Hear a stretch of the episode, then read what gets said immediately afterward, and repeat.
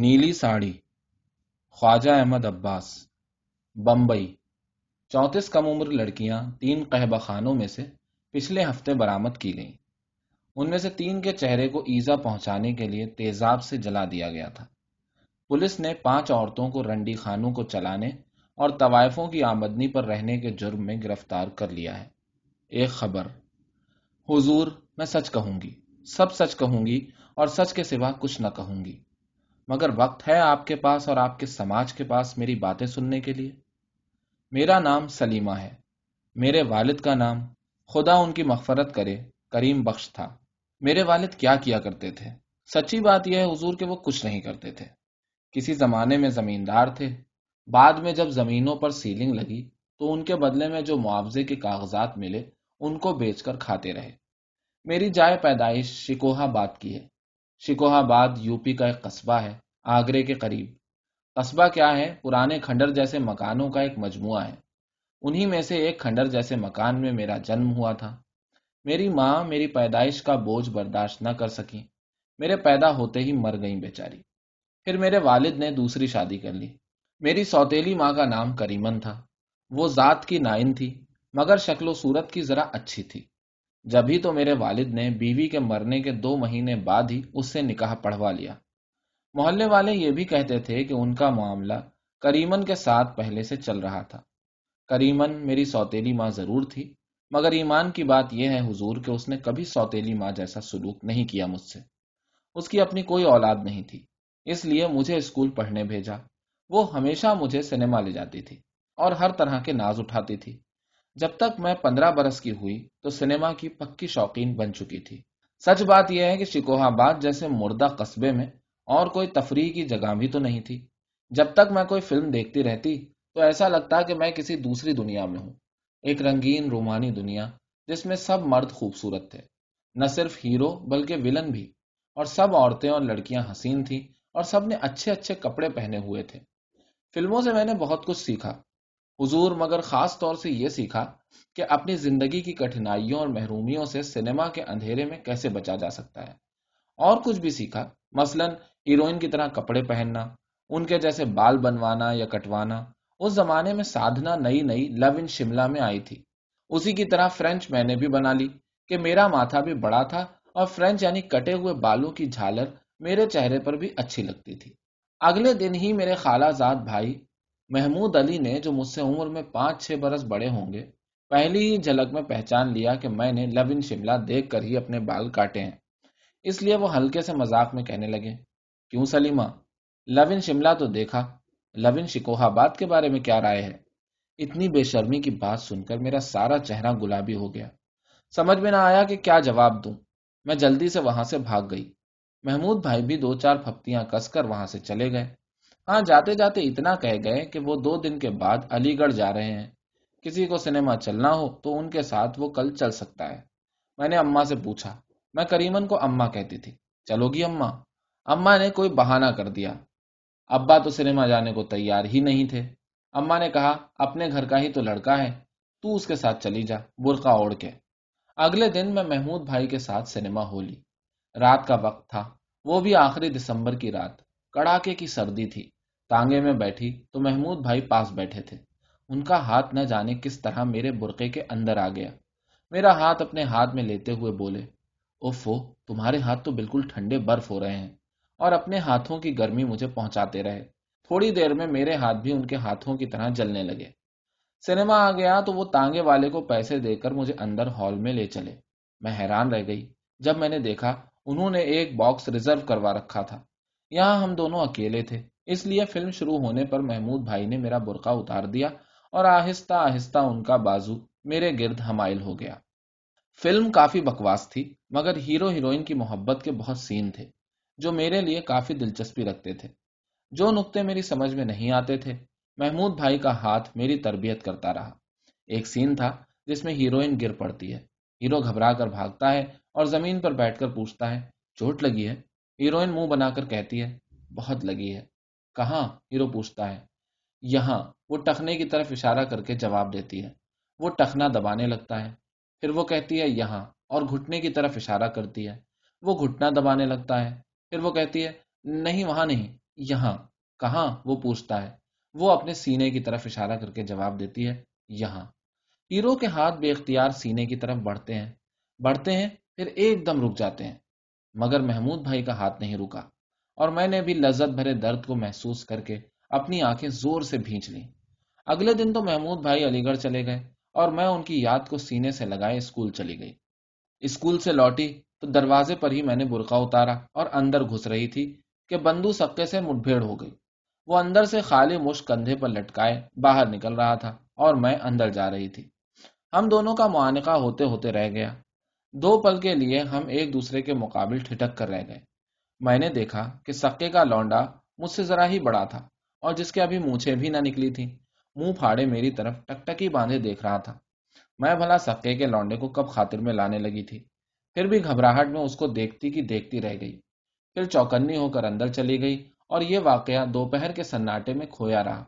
کسی نے ہم کو دیکھا نہیں تھا, لیکن نشائے حسن میں ڈوبی ہوئی میری خوشی کا کیا ٹھکانا کہ کل محمود بھائی جس صورت پر مر مٹے تھے, آج اس صورت کو دیکھ کر ایک سانولا سلونا سکے کا لونڈا گھن چکر ہو گیا تھا.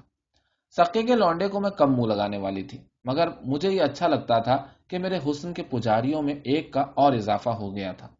اس کے بعد جب بھی مجھے موقع ملتا میں کسی نہ کسی بہانے سے بندو کے سامنے آ جاتی یا اسے اپنی ایک جھلک دکھا کر فوراً پردہ کر لیتی, جیسے غلطی سے سامنا ہو گیا ہو.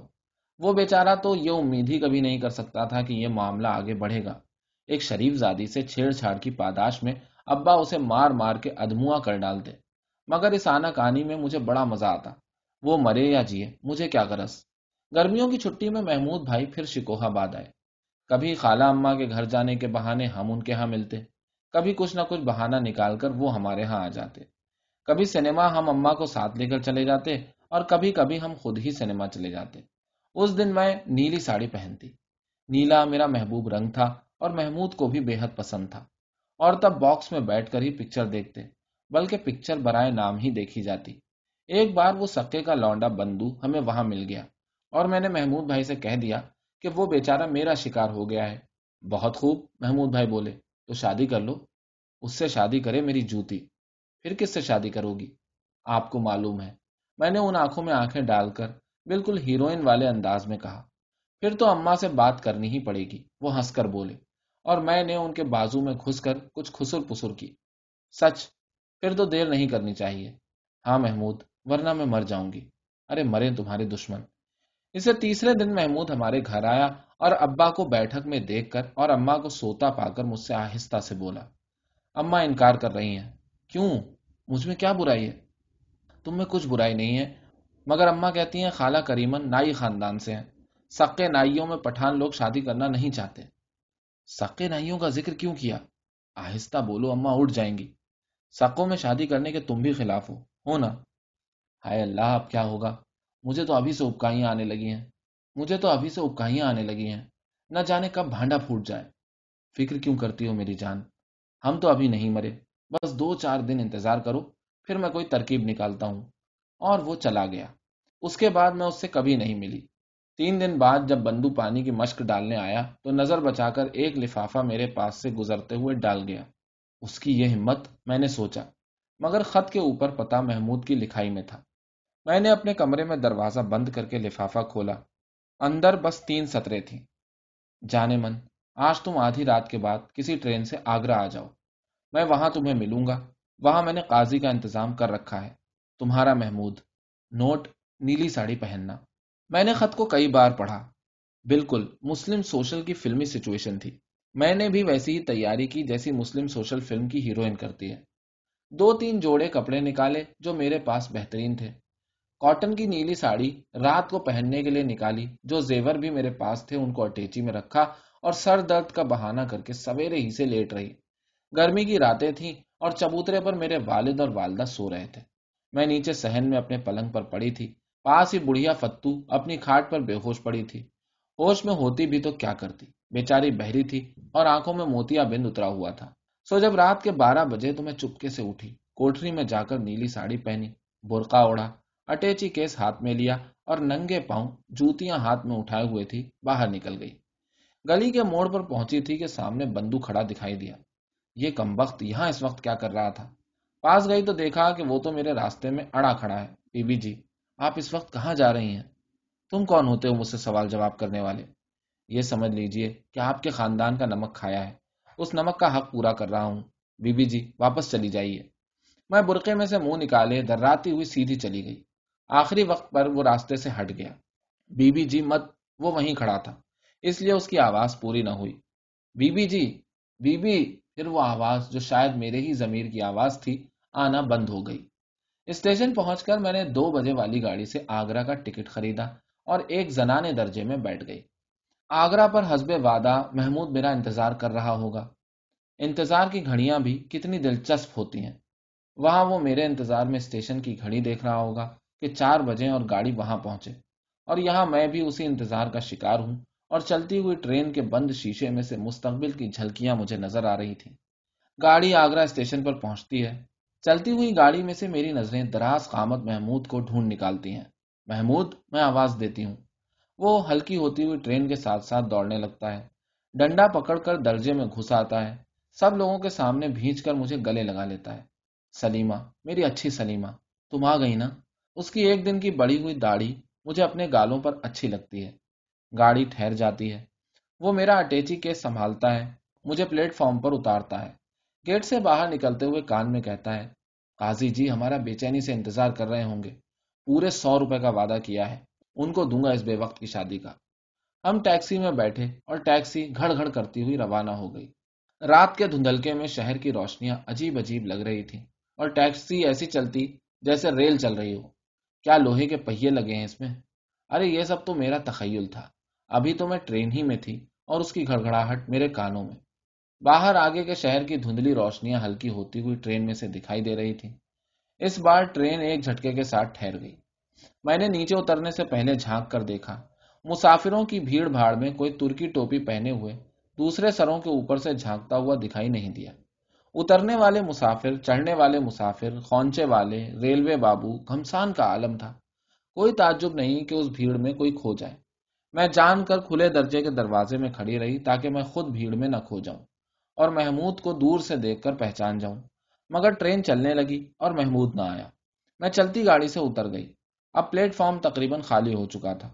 دور دور تک مجھے کوئی نظر نہیں آیا سوائے ایک پستہ قد آدمی کے جو مجھے گھور گھور کر دیکھ رہا تھا، جو شاید اسی طرح ہر اکیلی لڑکی کو گھور کر دیکھتا ہوگا. میں جلدی جلدی قدم بڑھاتی ہوئی زنانہ ویٹنگ روم میں داخل ہو گئی. سوچا محمود کو بھی شاید کہیں دیر لگ گئی ہوگی، چند منٹ میں آتا ہوگا، تب تک میں منہ ہاتھ دھو کر تازہ دم ہو جاؤں. ویٹنگ روم سے باہر نکلی تو اسی پستہ قد آدمی کو گھورتے دیکھا. وہ میلی سی پتلون پر ایک دھاری دار بشرٹ پہنے تھا. اب وہ میری طرف بڑھا. میں ادھر ادھر دیکھ کر واپس جانے والی تھی کہ وہ آدمی بولا، سنیے. میں ٹھٹک کر رک گئی. سوچا شاید محمود نے اسے مجھے لانے کے لیے بھیجا ہو. آپ کسی کا انتظار کر رہی ہیں؟ جی ہاں. کس کا؟ محمود علی صاحب کا. آپ انہیں جانتے ہیں؟ نہیں تو میں انہیں نہیں جانتا. میں تو بامبے فلم کمپنی سے ادھر فلم سٹار کے قابل لڑکے اور لڑکیاں کھوجنے آیا ہوں. آپ دیکھنے میں قبول صورت دکھائی دیتی ہیں. میں نے سوچا شاید آپ کو دلچسپی ہو. جی نہیں، مجھے کوئی دلچسپی نہیں ہے سوائے محمود علی صاحب سے ملنے کے. اگر کوئی لمبے سے صاحب کسی لڑکی کو ڈھونڈنے آئے تو آپ مہربانی کر کے انہیں ادھر بھیج دیجیے. یہ کہا اور میں اندر چلی گئی. وہ آدمی سگریٹ جلا کر سامنے ٹہلنے لگا. میں نے کہنے کو تو کہہ دیا کہ مجھے کوئی دلچسپی نہیں، مگر فلم سٹار بننے میں کسے دلچسپی نہیں ہے. میں نے سوچا ممکن ہے یہ آدمی جھوٹا ہو یا ممکن ہے سچ بولتا ہو. محمود آئے گا تو اس سے مشورہ کروں گی. مگر صبح سے شام ہوئی اور محمود نہیں آیا. میں نے وہیں کھانا منگوا کر کھایا. اب میں نے سوچا کسی وجہ سے علی گڑھ جانا پڑا ہوگا محمود کو. ممکن ہے یونیورسٹی کھل گئی ہو. سو میں رات کی گاڑی سے علی گڑھ کے لیے روانہ ہو گئی. مجھے یہ دیکھ کر تعجب ہوا یا شاید نہیں ہوا کہ وہ پستہ قد آدمی بھی اسی گاڑی میں سوار ہوا. مگر پھر اس نے مجھ سے کوئی بات کرنے کی جرت نہیں کی. علی گڑھ کے اسٹیشن پر میں اتری. مجھے تعجب ہوا یا شاید نہیں ہوا کہ وہ آدمی بھی اترا. رات کا وقت تھا. میں ویٹنگ روم میں جا کر بیٹھ گئی اور صبح کا انتظار کرنے لگی. محمود کے ہاسٹل کا پتہ میرے پاس موجود تھا. صبح ہوتے ہی میں ایک سائیکل رکشہ پر سوار ہو کر وہاں پہنچی. یونیورسٹی سنسان پڑی تھی. اس کے کمرے میں اکثر کمروں کی طرح قفل لگا ہوا تھا، مگر برابر کا کمرہ کھلا ہوا تھا. اس میں سے چک ہٹا کر ایک نوجوان باہر نکلا. مجھے دیکھ کر اس کی بانچیں کھل گئیں. آپ کسی کو ڈھونڈ رہی ہیں شاید؟ ہاں، اپنے کزن محمود علی خان صاحب کو. محمود کی کزن ہیں آپ؟ پڑوسی ہونے کے ناطے میرا فرض ہے آپ کی سیوا کروں. وہ تو ابھی واپس نہیں آیا.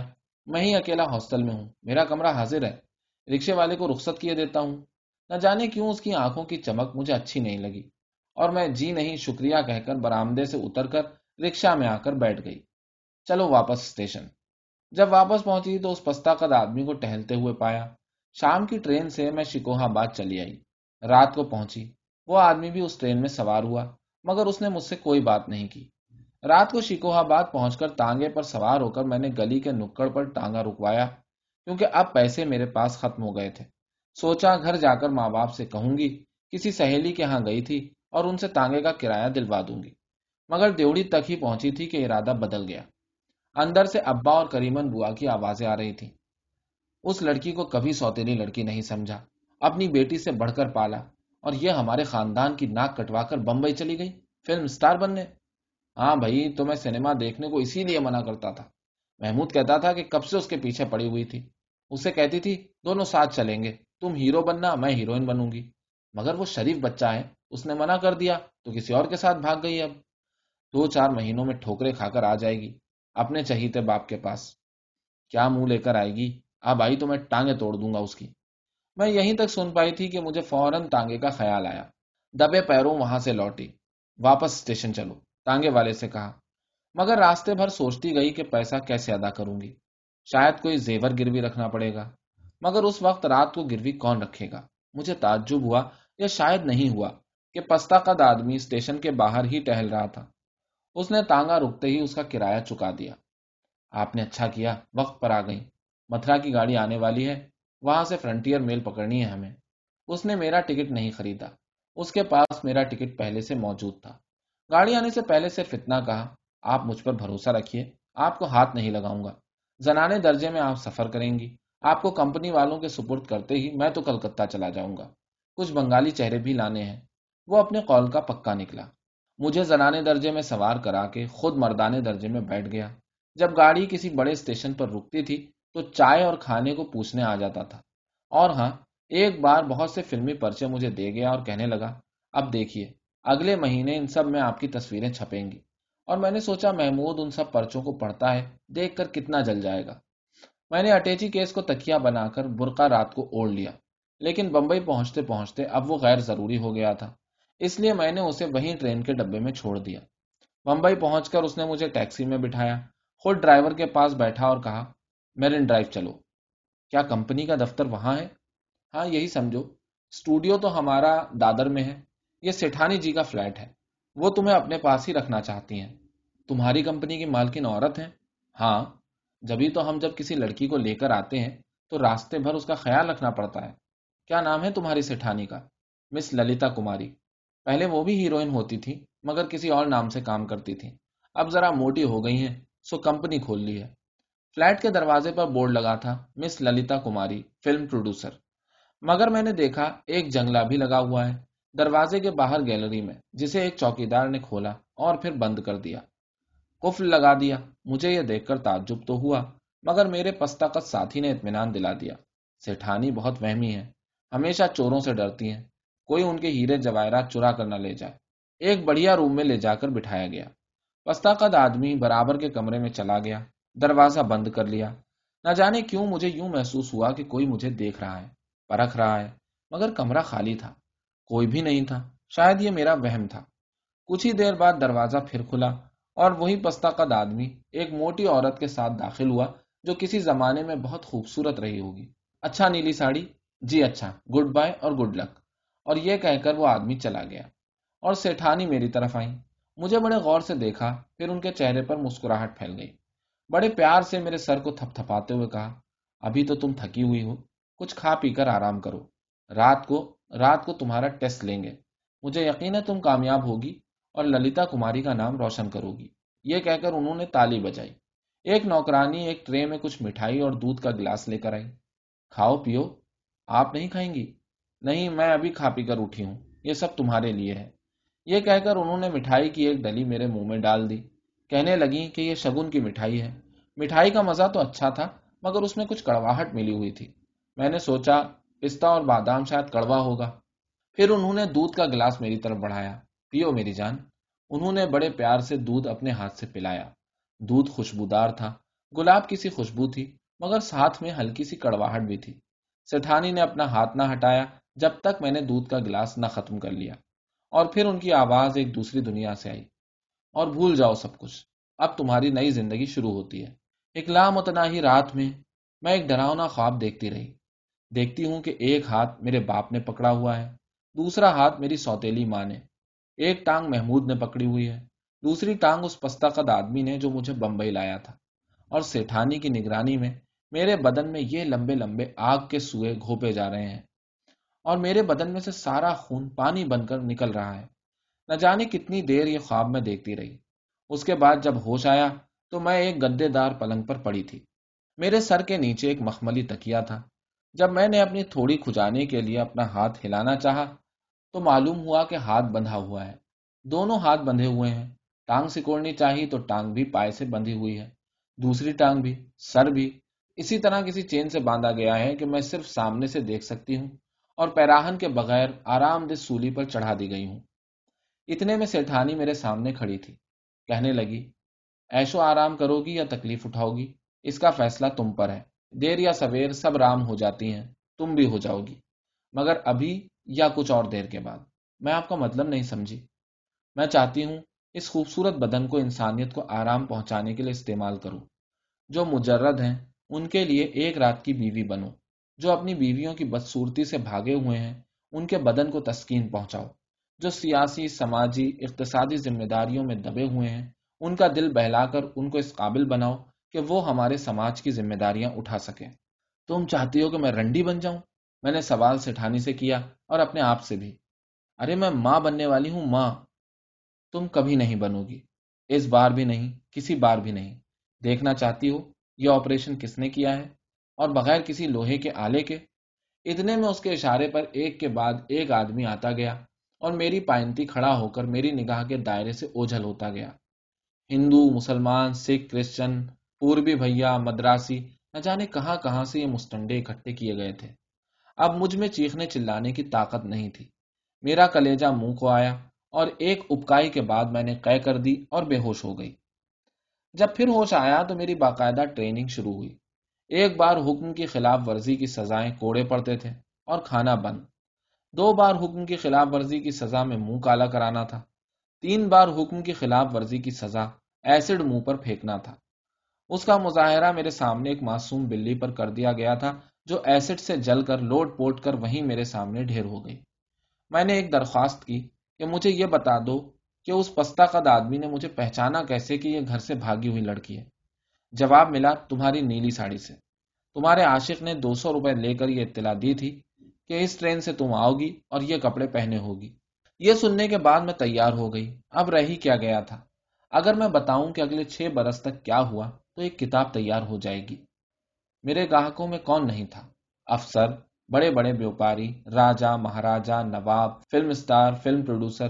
پہلے میرے ساتھ ایک آدمی جایا کرتا تھا، رفتہ رفتہ مجھ پر بھروسہ ہونے لگا۔ پھر مجھے جو روپیہ ملتا تھا اس میں سے ایک تہائی اپنے پاس رکھنے کی اجازت مل گئی۔ میں اپنا پرانا نام بھول گئی، نیا نام ہی کافی تھا، نیلی ساڑی۔ میرے پاس ہر شیڈ کی نیلی ساڑیاں تھیں، شیفون کی نیلی ساڑیاں، کانجی ورم کی نیلی ساڑیاں، جارجٹ کی نیلی ساڑیاں، اور سوٹ کیس کے سب سے نیچے کاٹن کی نیلی ساڑی۔ ایک دن مجھے چھٹی تھی، جمعے کو یہ چھٹی میں ضرور لیا کرتی تھی۔ اس دن نہ جانے کیا ہوا کہ مجھے جوہو جانے کی سوجھی، اور نہ جانے کیوں میں نے وہی پرانی کاٹن کی نیلی ساڑی پہنی۔ جوہو پہنچ کر میں نے ناریل کا پانی پیا، بھیل پوری کھائی۔ کوئی مجھے جانتا نہیں تھا، اور میں اپنی گمنامی کا فائدہ اٹھا رہی تھی، ادھر ادھر گھومتی رہی۔ ایک جگہ ایک آدمی ریت کے پتلے بنا رہا تھا، میں نے بھی اس کی پھیلی ہوئی چادر میں بیس پیسے پھینک دیے۔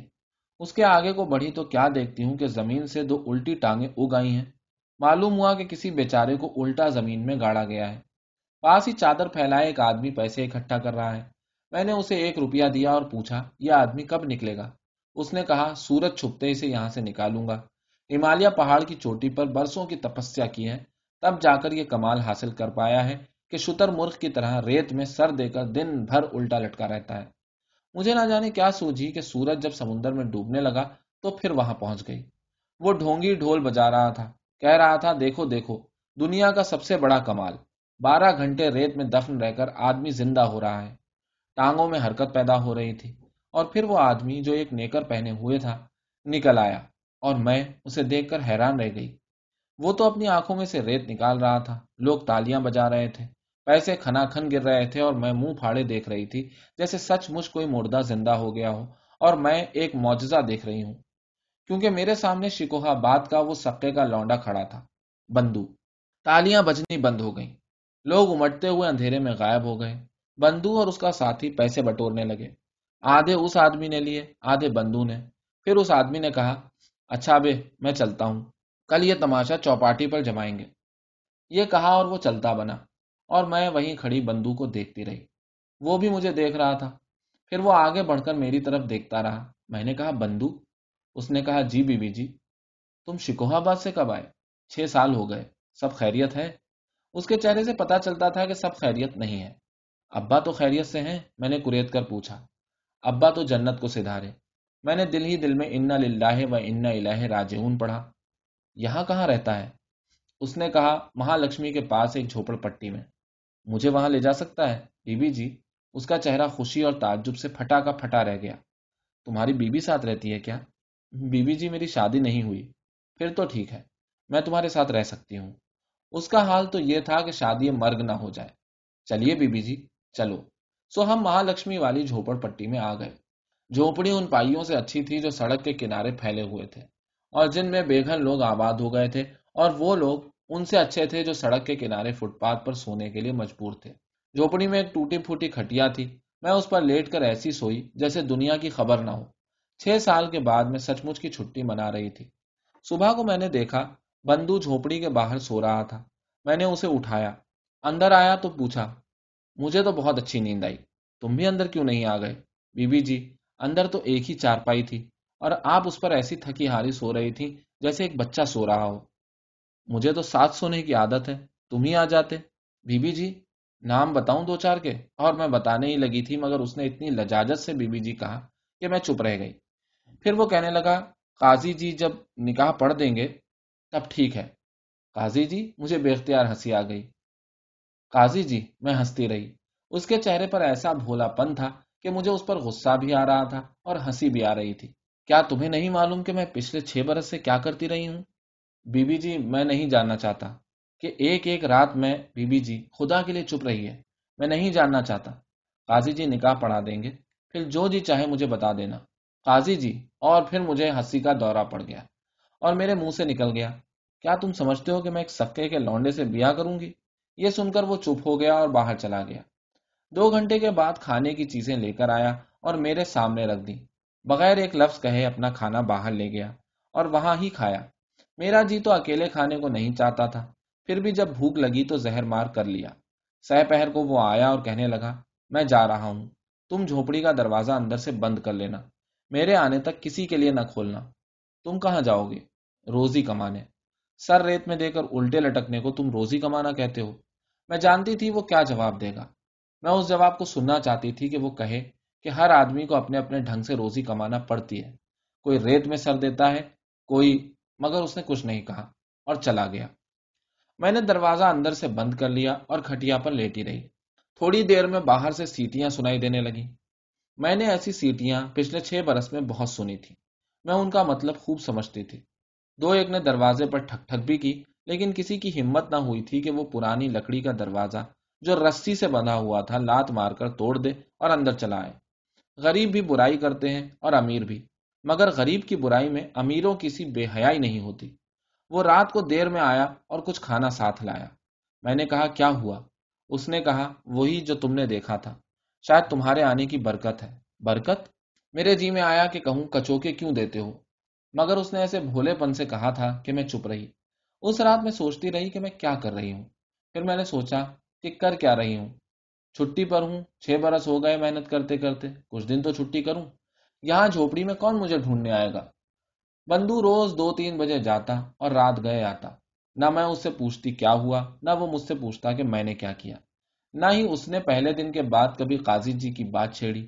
وہ اپنے میلے کچیلے بستر کا ڈھیر لیتا اور باہر جا کر بچھا دیتا. مگر وہ میرے لیے نئی دری, نیا چادر, نیا تکیہ لے کر آیا تھا. کھٹیا کو بھی ٹھوک پیٹ کر ٹھیک کر لیا تھا.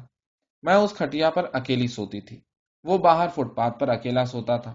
اسی طرح تین ہفتے بیت گئے. میری پڑوس میں دو تین عورتوں سے دوستی ہوئی. میں نے انہیں بتایا کہ میرے شوہر کا انتقال ہو گیا تھا اور میں بمبئی میں نوکری ڈھونڈنے آئی تھی. یہاں آ کر بندو سکے سے ملاقات ہو گئی تھی, جس نے اپنی جھوپڑی میں پناہ دی تھی. جھوٹ بولنے کی مجھے عادت ہو گئی تھی.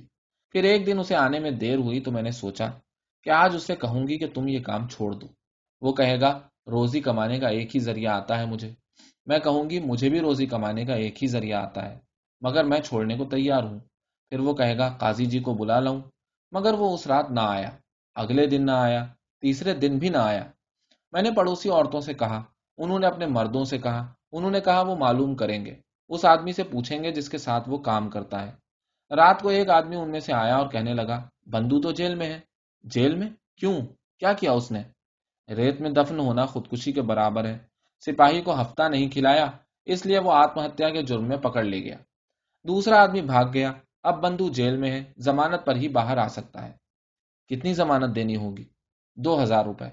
اس آدمی نے کہا جیسے دو لاکھ روپے ہوں, مگر میں نے سوچا اس سے کہیں زیادہ تو میں نے بچا کر رکھے ہیں, شاید پانچ چھ ہزار تو ہوں گے. مگر وہ پیڈر روڈ والے فلیٹ میں ہیں, ہماری جائے رہائش بدلتی رہتی تھی. میں اسی شام کو پیڈر روڈ والے فلیٹ میں پہنچی. مجھے دیکھتے ہی للیتا کماری آگ بگولا ہو گئی. میں تو سمجھی تھی تو مر گئی یا کوئی بھگا کر لے گیا تجھے. میں نے آواز کو قابو میں کرتے ہوئے کہا میں جا رہی ہوں, اپنا روپیہ لینے آئی ہوں. یہ کہہ کر میں اندر اپنے کمرے میں گئی اور اپنا سوٹ کیس کھول کر روپے اور اپنا زیور نکالا. یہ کر ہی رہی تھی کہ اچانک میں نے دیکھا کہ ایک مستنڈا پیچھے کھڑا ہے, ہاتھوں پر لمبے لمبے کالے ربڑ کے دستانے چڑھائے ہوئے. ہاتھ میں ایک بوتل ہے جس میں مجھے معلوم تھا تیزاب رہتا ہے. کیا کر رہی ہے حرام زادی؟ چھ سال کے بعد آج نہ جانے کہاں سے مجھ میں ہمت آ گئی. میں بولی اپنا روپیہ اور زیور لے جا رہی ہوں اور دیکھتی ہوں کون مجھے روکتا ہے. اس بدماش نے اپنے سڑے ہوئے دانتوں کی نمائش کرتے ہوئے کہا تو جاؤ میری جان. اور جب میں اس کے پاس سے گزرنے لگی تو اس نے میرے منہ پر تیزاب کا وار کیا. جانتی تھی تیزاب کا اثر کیا ہوگا. میں دو ایک عورتوں کو دیکھ چکی تھی جو اپنا گلا سڑا چہرہ لیے اپنی زندگی کے آخری دن اس چکلے میں گزار رہی تھی, کیونکہ کہیں اور وہ اپنا منہ دکھانے کے قابل نہیں رہ گئی تھی. مگر میں تو مرنے کے لیے تیار تھی, کیوں نہ اس ظالم کو بھی ساتھ لیتی جاؤں. میں نے اپنے چہرے کی ناقابل برداشت اذیت کے باوجود اس کے ہاتھ سے بوتل چھین کر اس کے سر پر دے ماری. بوتل ٹوٹ گئی اور آدھا تیزاب جو اس میں تھا وہ اس آدمی کے چہرے پر گر پڑا. ایک غضب کی چیخ اس کے منہ سے نکلی اور اس چیخ کا نکلنا تھا کہ اس کے کھلے ہوئے منہ میں بھی تیزاب گر گیا اور وہ آدمی پھر نہ چیخ سکا. میرا منہ جل رہا تھا, پھک رہا تھا, مگر وہ روپیہ اور زیور اب بھی میرے ہاتھ میں تھا. اسے لے کر میں باہر آئی تو دیکھا کہ پولیس کی ریڈ ہوئی ہے. للیتا کماری بڑے ٹھسے سے صوفے پر بیٹھی پولیس انسپکٹر سے بات کر رہی تھی. انسپکٹر صاحب, میری تو ڈانس کلاس کی ابھی چھٹی ہے, اس لیے لڑکیاں اپنے اپنے گھر جا رہی ہیں. آپ کو کچھ غلط فہمی ہوئی ہے. کیا منگاؤں آپ کے لیے, ٹھنڈا یا گرم؟ انسپکٹر صاحب, اب میں ان کے سامنے کھڑی تھی اور تیزاب میرے منہ پر بہ رہا تھا اور میرے گوشت کے لوتھڑے لٹک رہے تھے. اس سے پہلے کہ میں بے ہوش ہو جاؤں یا شاید مر جاؤں, میں ایک بیان دینا چاہتی ہوں. بس حضور, یہی سب کہنا تھا اس بیان میں. میں نے میرا چہرہ جس پر پٹیاں بندھی ہیں اب اس قابل نہیں ہے کہ آپ دیکھیں, لیکن ایک زمانہ تھا لوگ اس چہرے کی تعریف کرتے نہیں تھکتے تھے. بس مجھے یہی کہنا ہے آپ سے. آپ اجازت دیجیے, بندو میرا انتظار کر رہا ہے. وہی ایک آدمی ہے جو انسان کا چہرہ نہیں دیکھتا, اس چہرے کے پیچھے جو روح ہے اس کو دیکھتا ہے. اور اب میں نے فیصلہ کر لیا ہے کہ مجھے اس کے پاس جانا ہے, کیونکہ قاضی صاحب ہمارا انتظار کر رہے ہیں.